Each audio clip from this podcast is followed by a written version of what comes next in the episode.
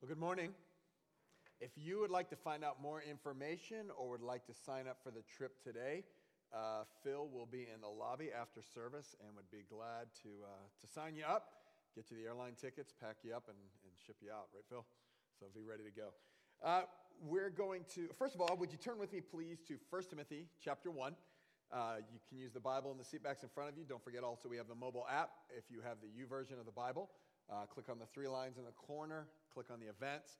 It'll give you the outline for today, as well as some of the other passages we're going to be using uh, in the message.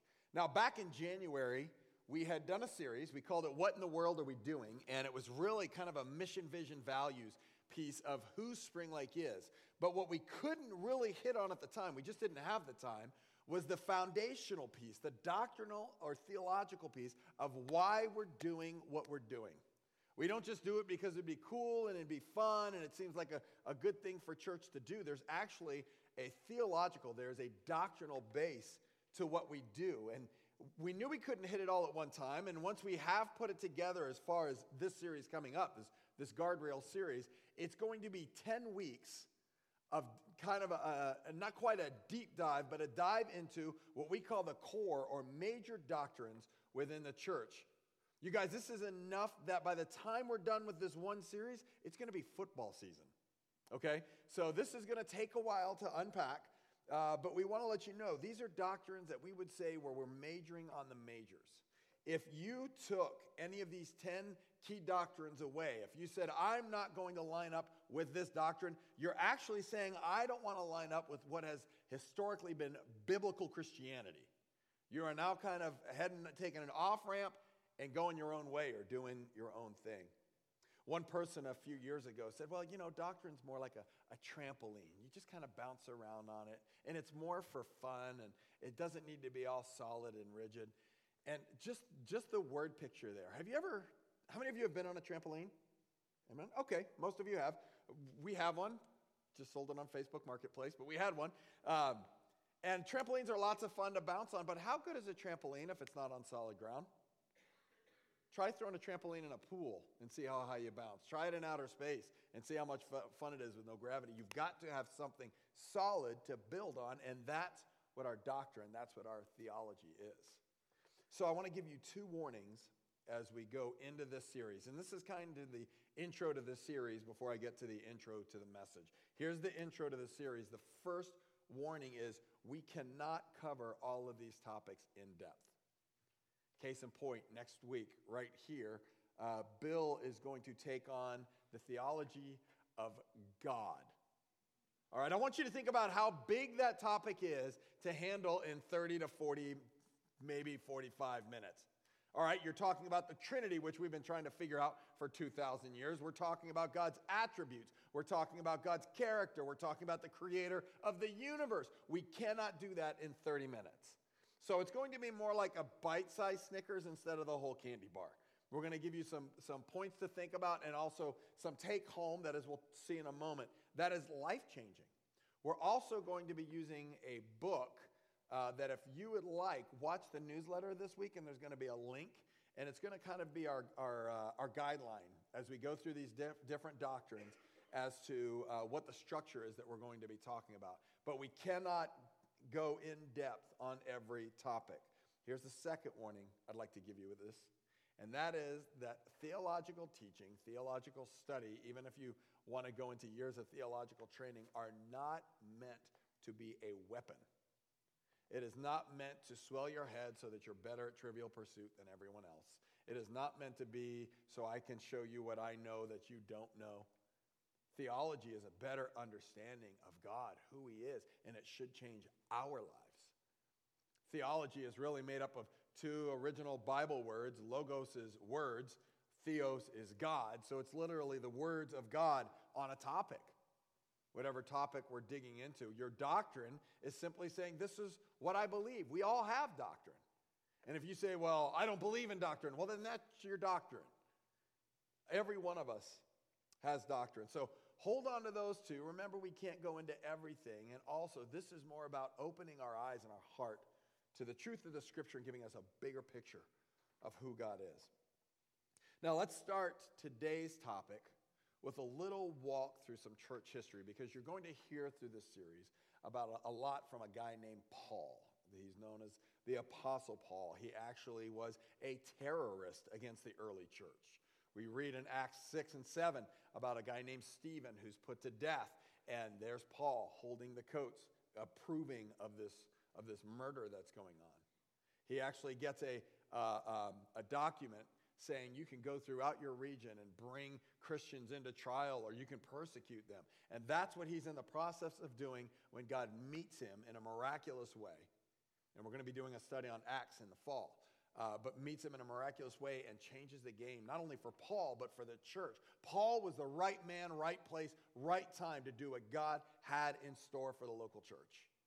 Paul was trained and sound in, in Old Testament theology. And when he saw what God did to fulfill the Old Testament in Jesus, he was the person to bring this truth to not only the new church at the time, but he was also the one who goes on this Jesus tour. You'll re- you read that it's called his missionary journeys, and where he takes Christianity from being almost predominantly Jewish and within the temple to the rest of the world, to the Gentiles, to us. Paul is the one who changes the game. Paul is God's man, not only at the time, but to put the scriptures out for us today. He gives us structure, he gives us sound teaching, he gives us leadership. Paul was destined to do what he did by God. He sees the struggle in the early church. He sees the launching of what's going on in persecution and yet explosive growth, and he understands that this, if this doesn't get its, its solid foundation, it's going to fall apart. These new believers didn't have Bibles, they didn't have uh, denominations or buildings to meet in. Many of them came out of cultic practices. If you read what was going on in Corinth at the time, another book, or Ephesus, which we're going to talk about in a minute, they came into this, this Jesus thing, and without Paul's guidance and direction, they would bring in whatever mess they had come out of. Worshiping other gods and goddesses? Sure, we'll put Jesus in that mix. Temple prostitutes? Sure, bring it along. Let's just kind of incorporate everything. And Paul's going, no, God has a structure for this thing. He's given us a sound doctrine, He's given us theology. I want you to understand what it is. So, Paul's about to go out on his fourth missionary journey. He's been in a city called Ephesus. And as he's about to leave Ephesus, here's this young church that's growing, that's uh, exciting, but at the same time, they've got people coming in teaching some weird stuff. And Paul pulls aside a young man named Timothy and says, Look, I'm heading out. I'm headed to Macedonia. Should be back soon. Got my Travelocity tickets, hotel stay. I'll be back. What he doesn't realize is how long he's going to be gone.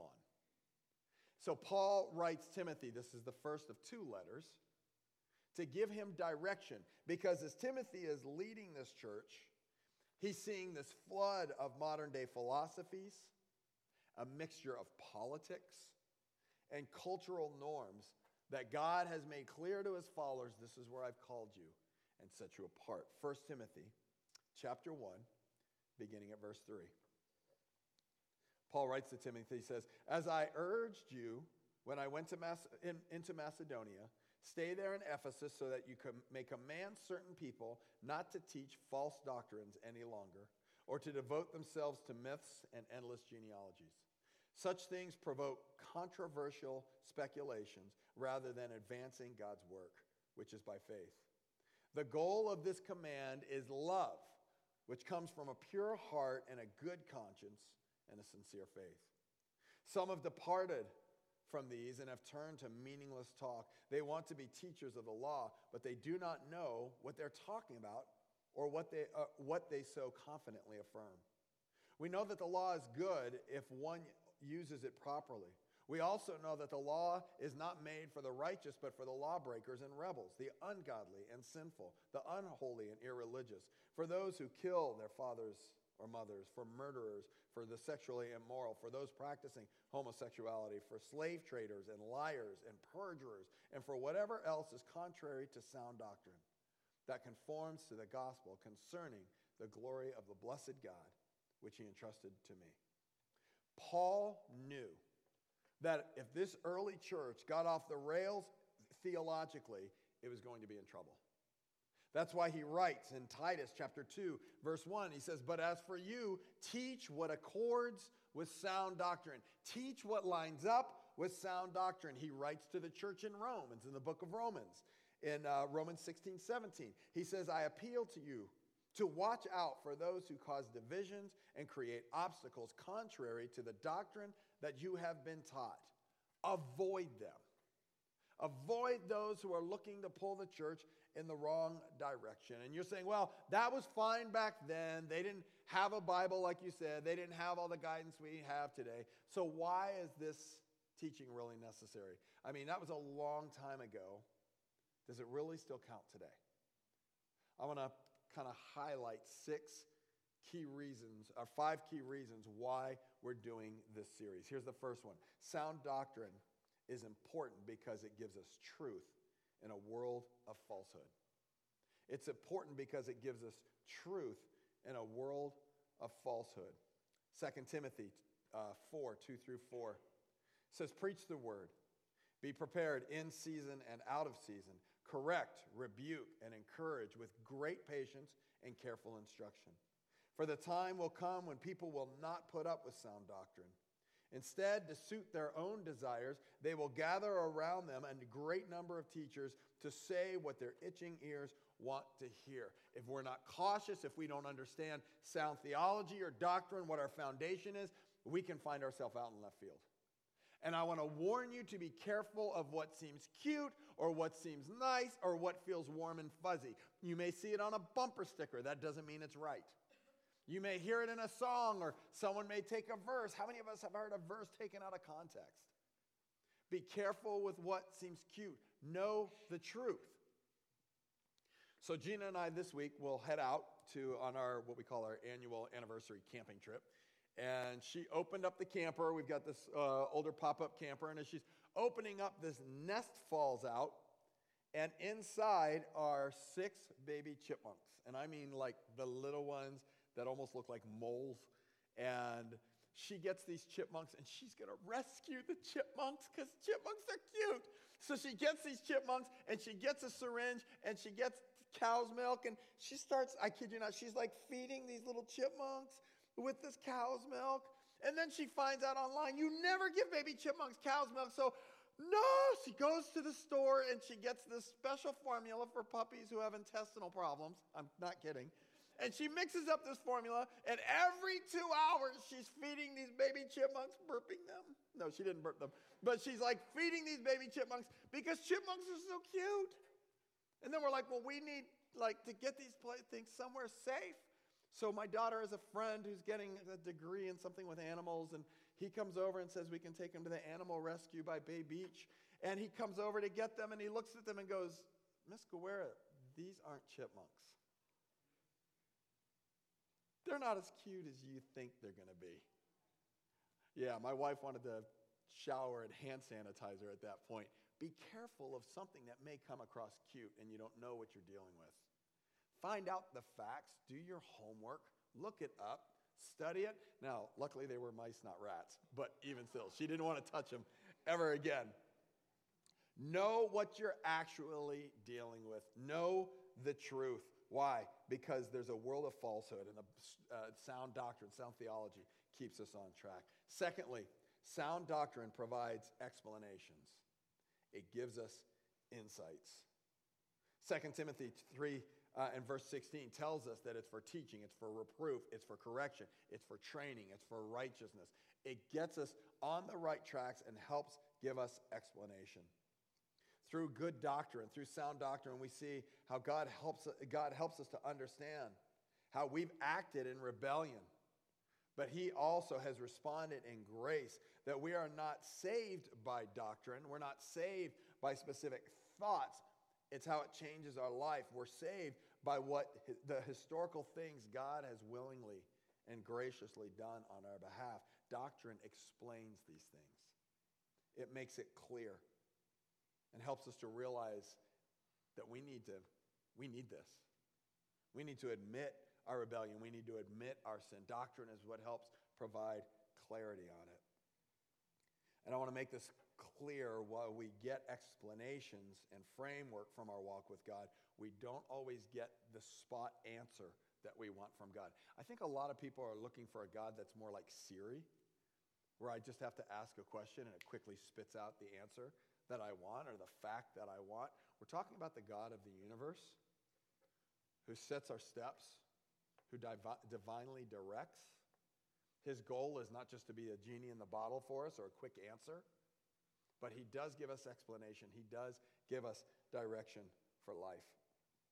Next one. Sound doctrine is important because the end of sound doctrine is life. The end of sound doctrine is life. 1 Timothy 4 and verse 16 says, Watch your life and doctrine closely. Persevere in them, because if you do, you will save both yourself and your hearers. It brings us life. The Bible has such clear distinctions about what brings life and what brings death. The Bible says there's a way that seems right to a man, there's a way that seems right to mankind, but in the end, it leads only to death. The Bible says in Romans, for the payment of sin, the payment for our rebellion is death. Scripture says that the devil comes to kill, to steal, and destroy. His way leads to death. But when it comes to God, there's life. Jesus says, I am the bread of life. I am the way, the truth, and the life. I am the living water. He says, Come to me that you may have life and life abundantly. I'm not going to stay too long on this topic because we're going to unpack that in one of the weeks coming up. The next one that we see is sound doctrine is important because it encourages believers. Sound doctrine is encouraging. When we back out of the scope that we look at life with, and usually we're honed in on our problems, when we begin to back out and see that God does have things. When we maybe, maybe we don't see it, maybe we, we don't know where the answers are coming from, but when we can hold on and build on the sound theological truth that God is in control, that He is God and we are not. He knows the end from the beginning. He is the Alpha and the Omega. He is the great rescuer. We can see it all through Scripture. And I don't know how that happens right now, but I will find my hope and encouragement and standing on the theological truth that He is God. He's got this. The Lord is my shepherd, and I shall not want. Psalm 119 and verse 165. Great peace have those who love your law, and nothing can make them stumble. A solid understanding, growing in our understanding, having our eyes and minds open and stretched as to who God is and what His Word says and how the Holy Spirit works in our lives and what Jesus has done for us and the place of the church within our lives, our community, and within this world, within God's great plan. As our eyes get open to the fact that the Holy Spirit has moved and drawn and called us and equipped us for service, all of a sudden, at the same time, we feel bigger and smaller realizing that we're part of something so much bigger. And yet at the same time, God knows each of us individually. We've been wired, we can find encouragement in this. Titus 1 9 says we must hold firmly to the trustworthy message as it has been taught, so that uh, God can encur- we can encourage others by sound doctrine and refute those who oppose it. We can use the sound doctrine, we can use biblical teaching to encourage each other. Next, doctrine is important because what we believe affects what we do. What we believe affects what we do. Listen to Romans 12, 1 and 2. He's, uh, Paul writes, he says, Therefore, I urge you, brothers and sisters, in view of God's mercy, there's our bigger picture, our clear understanding, to offer your bodies as a living sacrifice, holy and pleasing to God. This is your true and proper worship. Do not conform to the pattern of this world but be transformed by the renewing of your mind. Then you will be able to test and approve what God's will is, his good, pleasing, and perfect will. It starts, it'll change how we live. We, uh, we end up offering ourselves as a sacrifice to God. Here am I, Lord. Use me as you will. And then how does it say it happens? By the renewing of our mind, a clear understanding of that which is good, acceptable, and perfect. Behavior is an extension of your theology, your doctrine, your beliefs. And as I mentioned earlier, every, earlier, every one of us has a doctrine. Every one of us has a theology, and I'll know what you truly believe by how you act. I'll know what you truly believe by your mouth, your words, your attitudes. Have you ever heard someone say, you know, I believe that, but I, you know, I, be, I believe the Bible, but I, I believe in Jesus, but anytime you see that but put in place, we find ourselves in a place of either compromise, complacency, or disbelief. I would caution you to be careful of anytime you're putting a big but in front of what you should see as solid ground. And some of you are going, How old is he? That's what my daughter always asks me when I say stuff like that. But seriously, when we find ourselves, instead of stating facts and building on theological truth, seeing it and then saying, That's good, but we're watering down or we're questioning what God has established as His truth. It will, affect, uh, it will affect what we think and what we do. Every doctrine, here's the last one every doctrine is a means to an end. It's not an end in itself. And that end is a greater love of God and others. 1 Timothy 1 5, it was in the opening uh, chapter that we read, opening verse. The goal of this command is love, which comes from a pure heart and a good conscience and a sincere faith. A good heart, uh, a, a pure heart, a good conscience, and a sincere faith. That love will lead to a transformed life.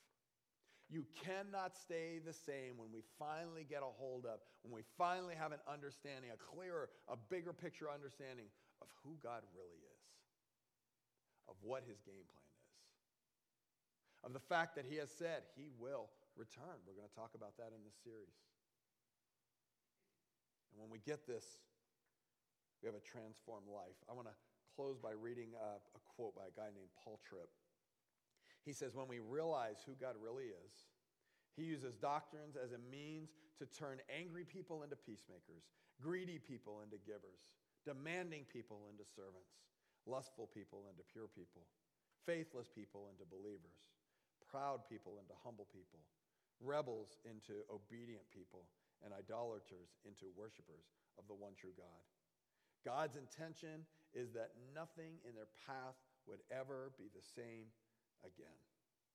Doctrine is a beautiful gift, supplied by a God of amazing grace. They're not burdensome, life constricting beliefs.